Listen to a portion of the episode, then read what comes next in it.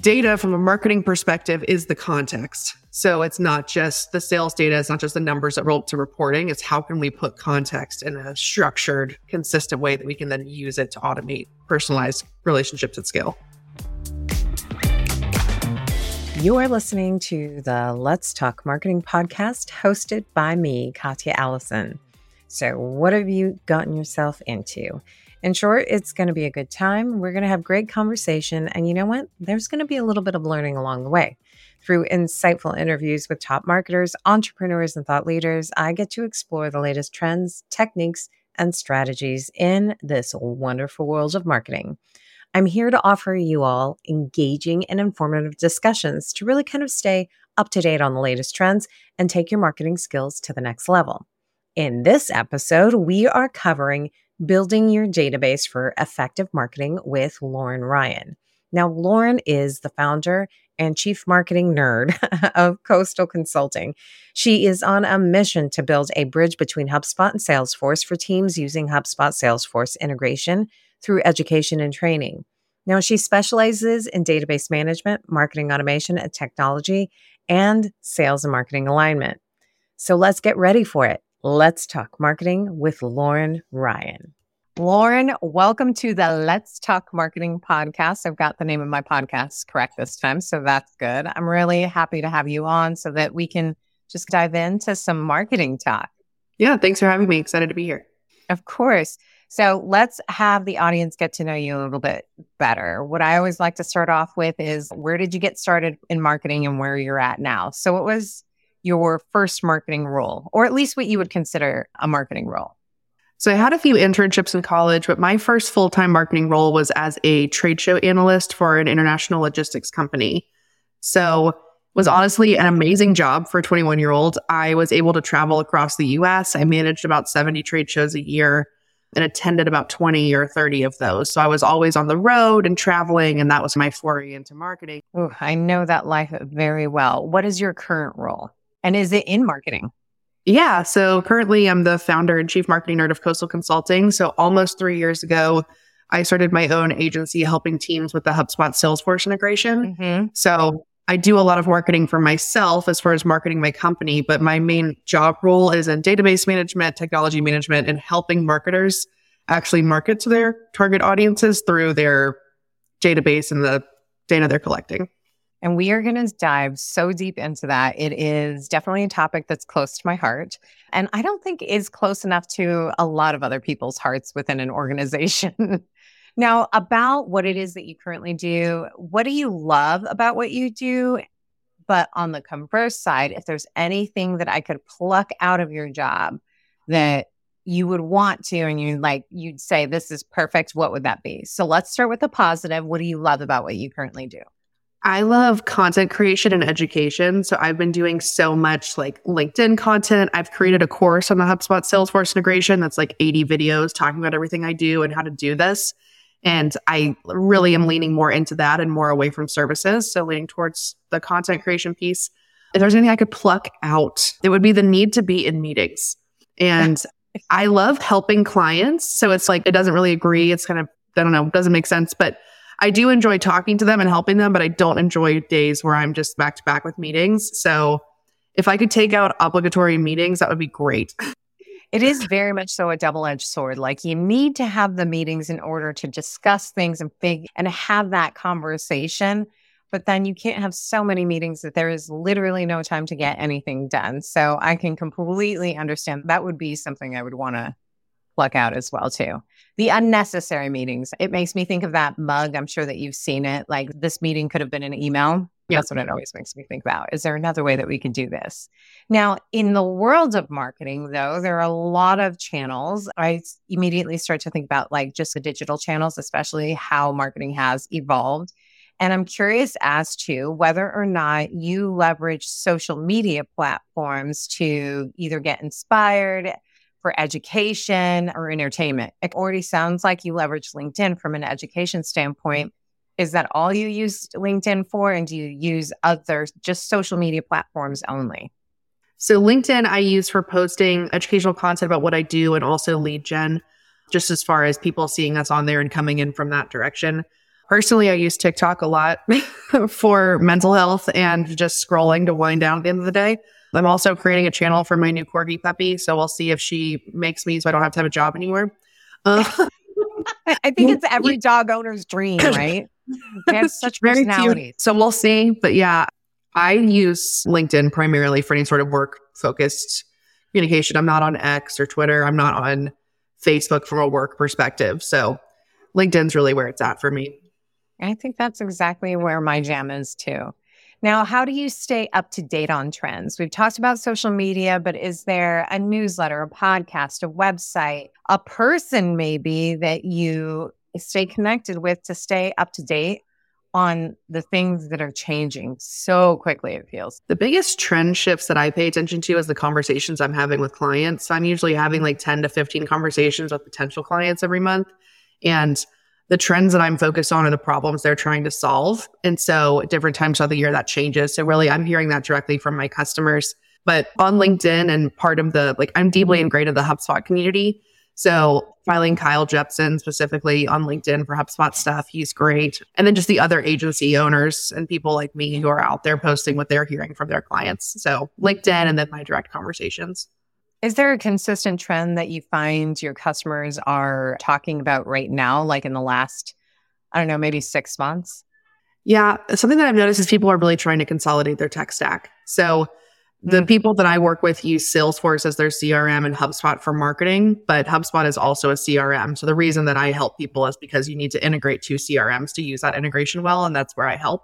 But people are looking to, okay, what can HubSpot replace? And so a big thing that I've been doing is pulling people like off of Calendly to put them on HubSpot meetings or off of Salesloft to get on HubSpot sequences. So what I'm trying to, what I'm seeing right now is people are tightening spending as far as software costs and they're looking at okay where can we consolidate where are we paying for the same thing in more than one place that is so true i think i'm always consistently looking for that. There's never like this one magic platform but there are a lot of platforms that can do about 90% of what it is that you're looking for and then the rest you just have to be okay with like i may be having to grab things from other places. So that completely makes sense. So I'm ready to dive into what we came here to talk about, which was really building that strong database to support marketing. I'm going to hit you with a hot one at first, right? I'd love for you to be able to describe your approach to just designing and integrating data from marketing purposes. What does that even mean? Because I think a lot of people assume, well, I'm getting their names, then I can just, that's my database, right? But I know very well, as you do, that there's more to that. For sure. I think that the old way of looking at marketing and email marketing is a quote unquote spray and pray approach, where you get an email list and you email them, and odds are somebody on that needs to hear your message. and that doesn't work anymore at all. And so, whenever you're looking at building a marketing database, it's really figuring out what does a personal relationship mean for you and your company and how can you use data to create one so everything everyone's looking for this personalized approach to marketing these days right like if you look at the amazon effect and what people are expecting of companies is higher regardless of where you're at so when you're looking at a marketing focused database we're looking for context that we know about this customer like what context can we build on in marketing messages so personalization is not just a merge tag for first name anymore. It's understanding what products they've looked at, what they already have, and anticipating their next move and their next interest. Like when I worked at a credit union in the past, we used data from our clients of, okay, they have a car loan with us, they're most likely to get a house next. Or if they have a credit card, the next likely financial product is a car loan. So if we can start using what we know about them and buyer behavior that we've analyzed in our database, we can start contextually marketing. And so data from a marketing perspective is the context. So it's not just the sales data, it's not just the numbers that roll up to reporting. It's how can we put context in a structured, consistent way that we can then use it to automate personalized relationships at scale. So I'd love to double click on that a little bit because everything that you're saying completely makes sense, right?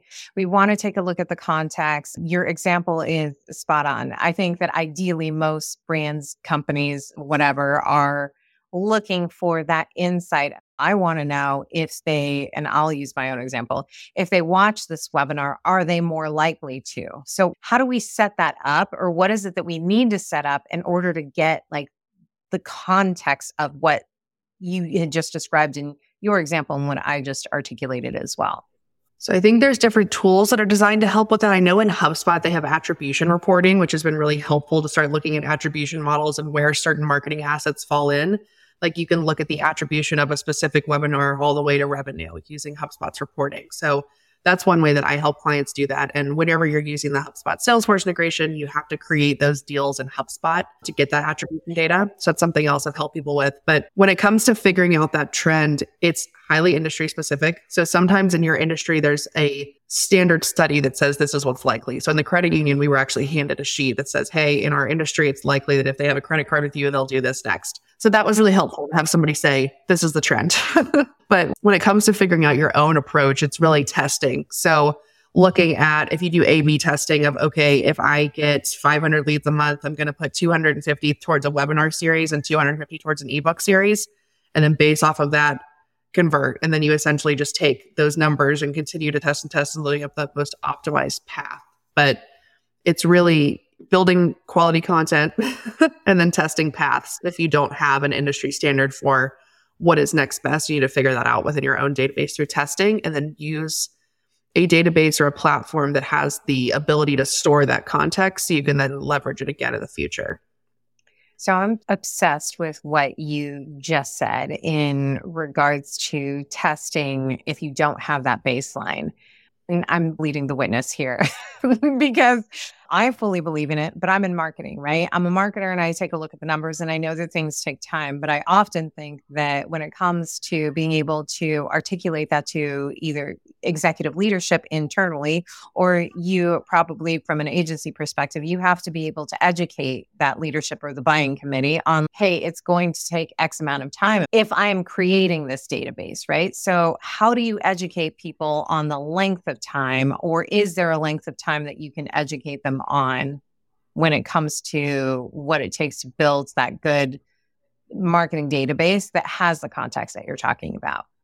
I typically am working with an informed marketer. So usually my clients are able to make that argument, which is good. And sometimes they bring me in just to champion that argument louder internally.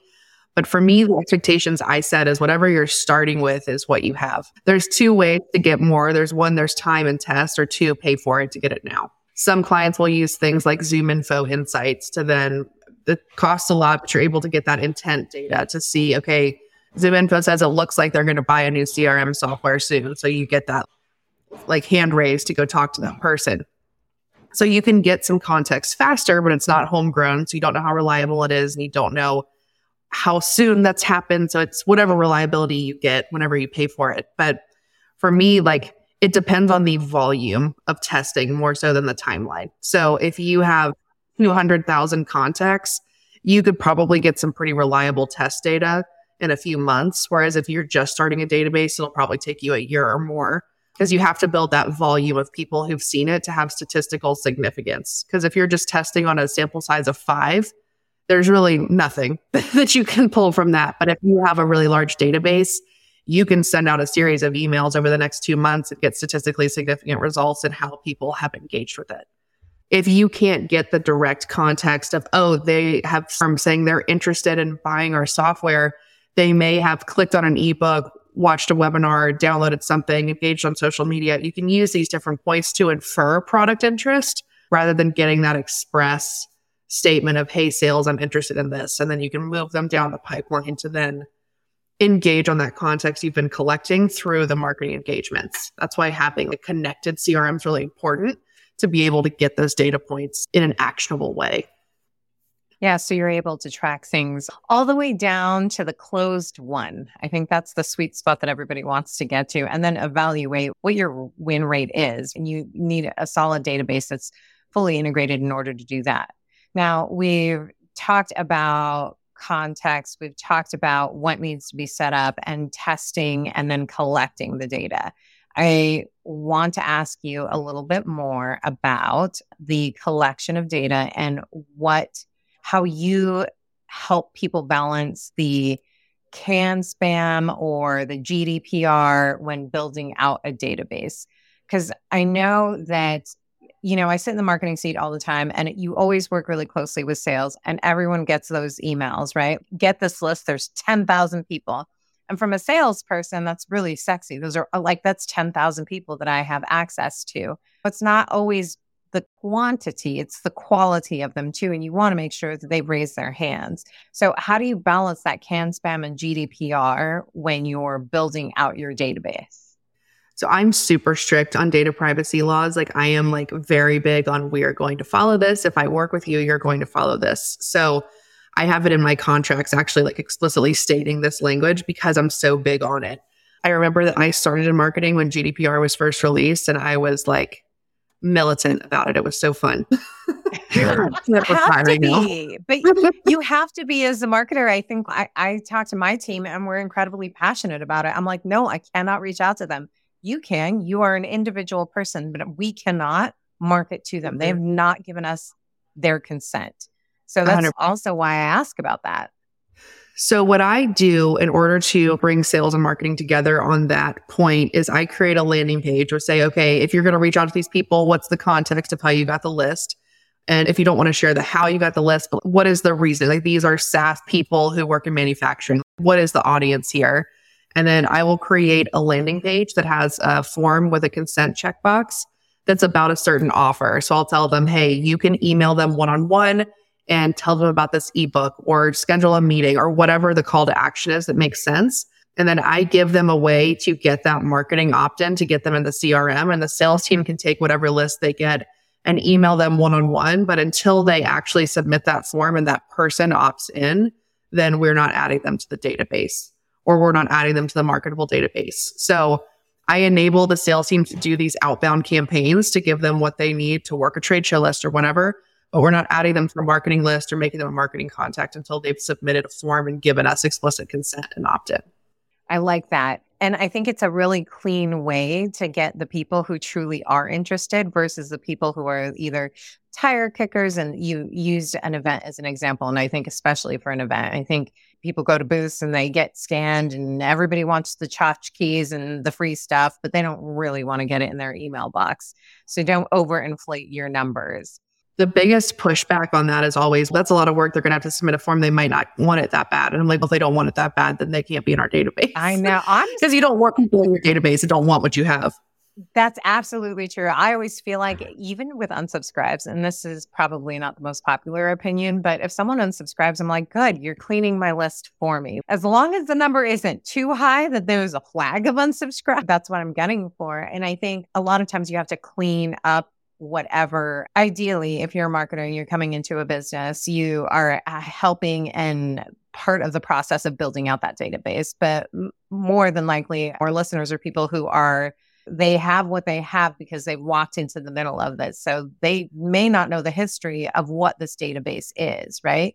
not what the database is, but where it all came from. First of all, do you run into that? And if you do, how do you ensure like kind of data accuracy and consistency? Is it something like that, the landing page that you just stated as an example for your first send to scrub up and clean up your list? Or do you have other tactics for data accuracy and consistency? Whenever I'm working with someone, uh, and this is a big trigger for someone to reach out to me, is they're brand new to their job. They were hired to come in and fix HubSpot and Salesforce, reinvigorate marketing, what have you. And so they're plopped into a HubSpot account that they've had no influence on up until now. So it's probably a disaster for several reasons.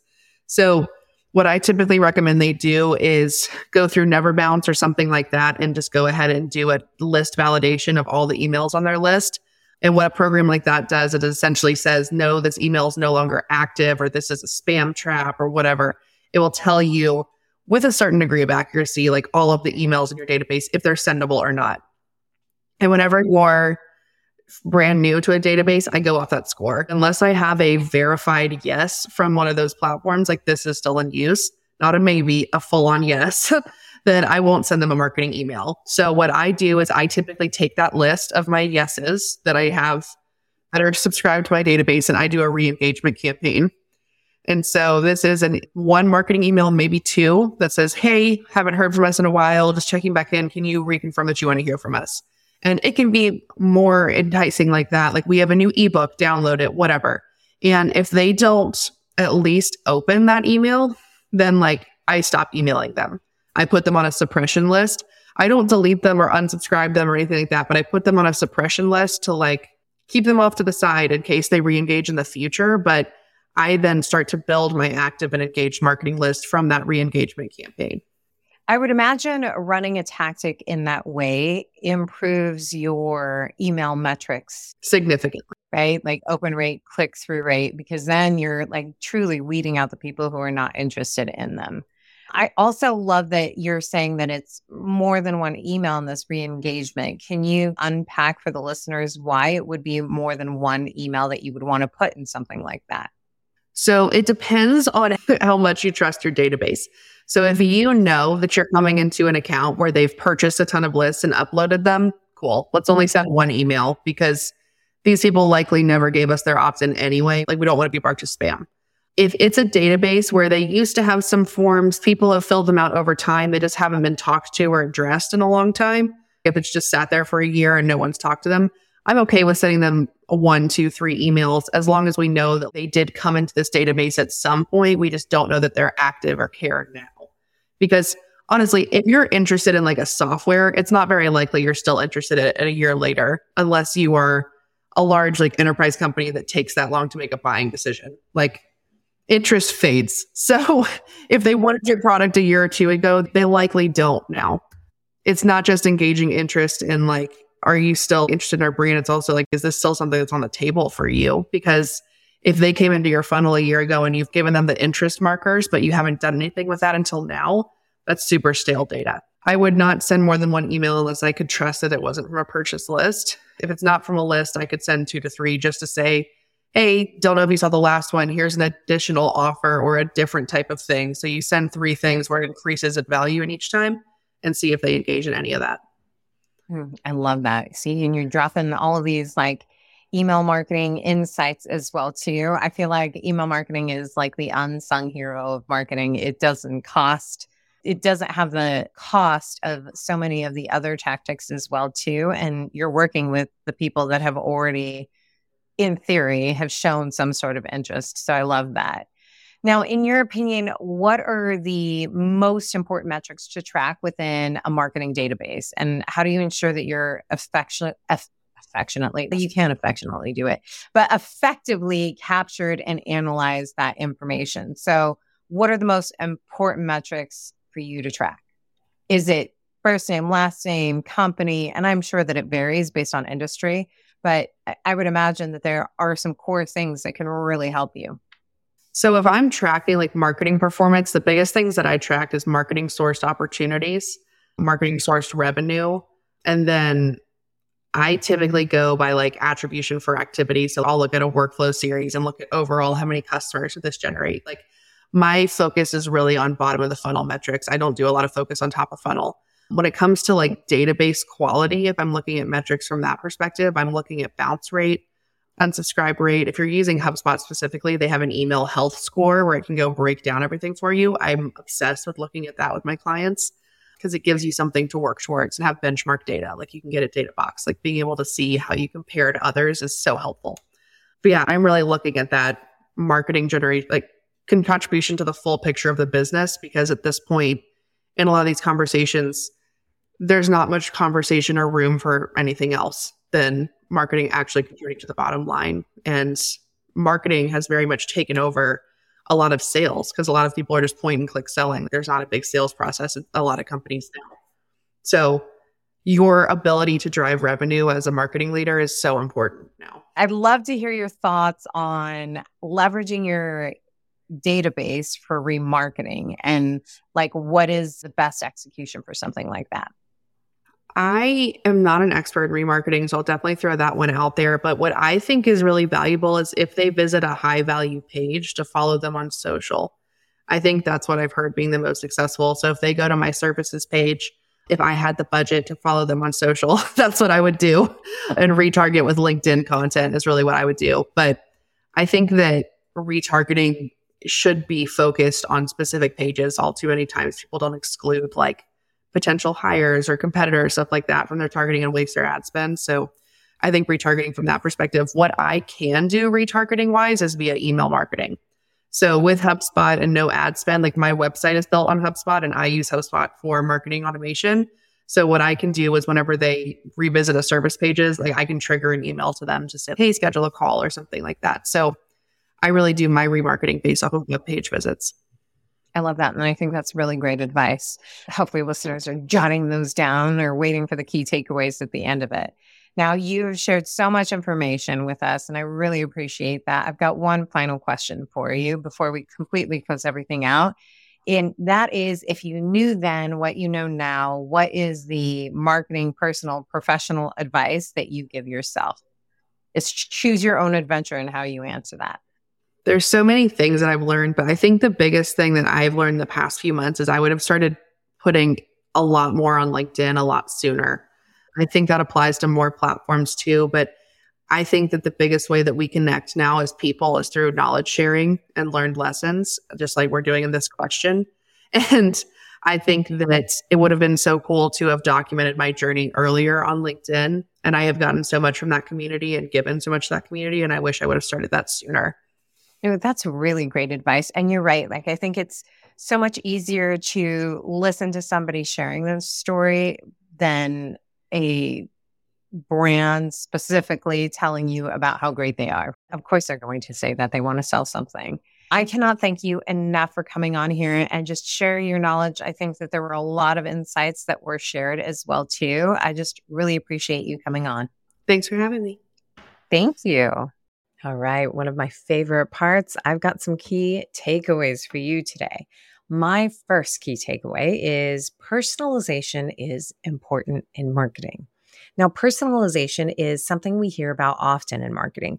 We want to be sure to really craft the right experience for those we're working on moving down the funnel to purchase. The use of data to create that personalized journey or experience is key to that.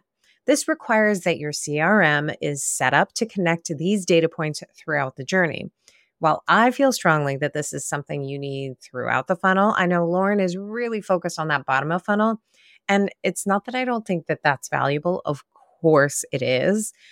I think it's something that you should be working towards to make bottom of funnel impactful. So during this episode, it was very focused on bottom of funnel, but no, like you should be collecting data points as soon as they walk through the door.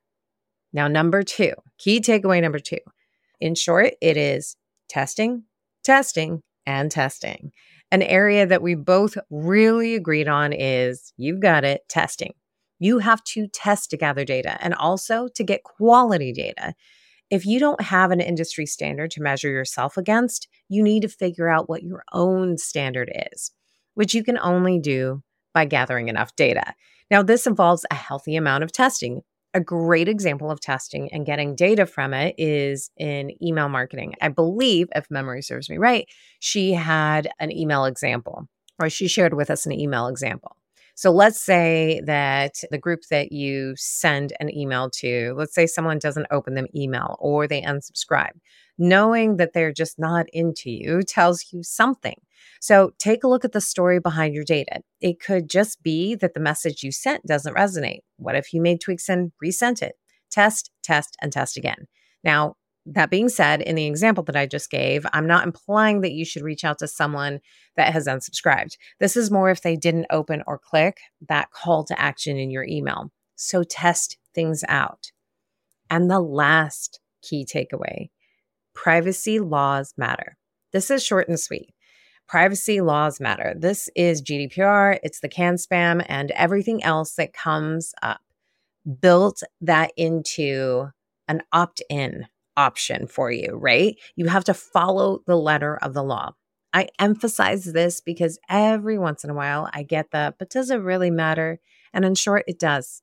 Think of the annoying calls you get on your phone that you don't want. So don't be that person, is all I'm saying. Now, I would love to hear the nuggets of insights that you all pulled from this episode. Please share them on LinkedIn, engage with us, subscribe and follow on LinkedIn, also on YouTube, Spotify, or wherever you're listening to podcasts.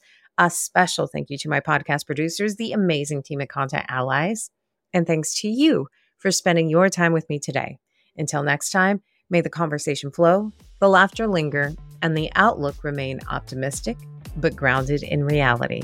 This is Katya signing off.